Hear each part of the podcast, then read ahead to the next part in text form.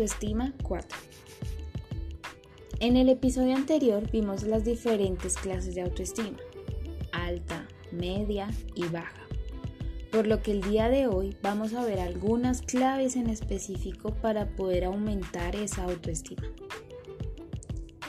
Recuerda, estas claves no son mágicas, por lo que debes dedicarles tiempo en tu rutina, en tu vida diaria y tener paciencia.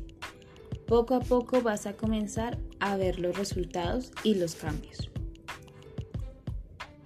La primera clave es dejar de despreciarte.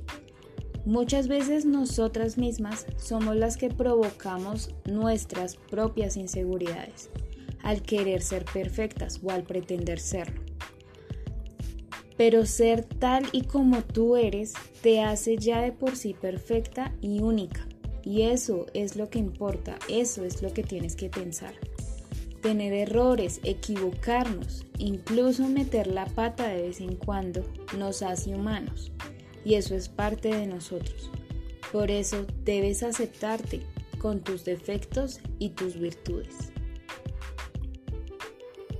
Segundo, tú eres la primera prioridad. Cuando ya somos mujeres con responsabilidades, hijos, esposo, trabajo, hogar, etc., comenzamos a dejar a todos primero que a nosotras.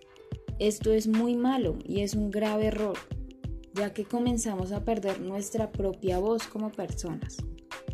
Por eso debes comenzar a dedicarte tiempo a ti, disfrutar de esas actividades que te gustaban hacer, consentirte, hacer un día de spa, irte a arreglar las uñas, el cabello, lo que quieras. Pero piensa en ti.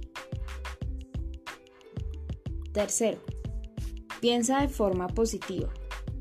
El simple acto de cambiar ese chip de no puedo, mejor no lo hago y si me sale mal, ya va a cambiar mucho tu forma de verte a ti misma.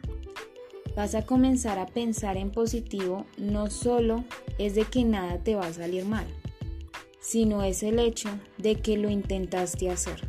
Y eso es lo importante. Cuarto, no te compares. Esto es algo muy común entre las mujeres. Nos comparamos con modelos de revistas, personajes de televisión, hasta con nuestras propias amigas. Por muchos motivos, belleza, cuerpo, por el hombre que tienen al lado, por una casa, por su dinero, etc. Pero en esto tienes que parar, deja de hacerlo.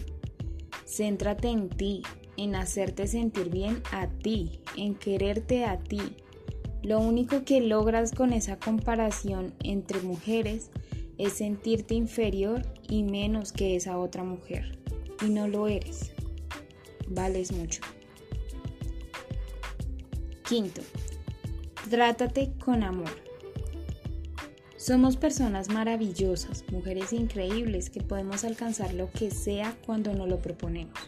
Por eso tienes que creer en esto y tratarte de esa forma en donde te amas, te respetas y te valoras.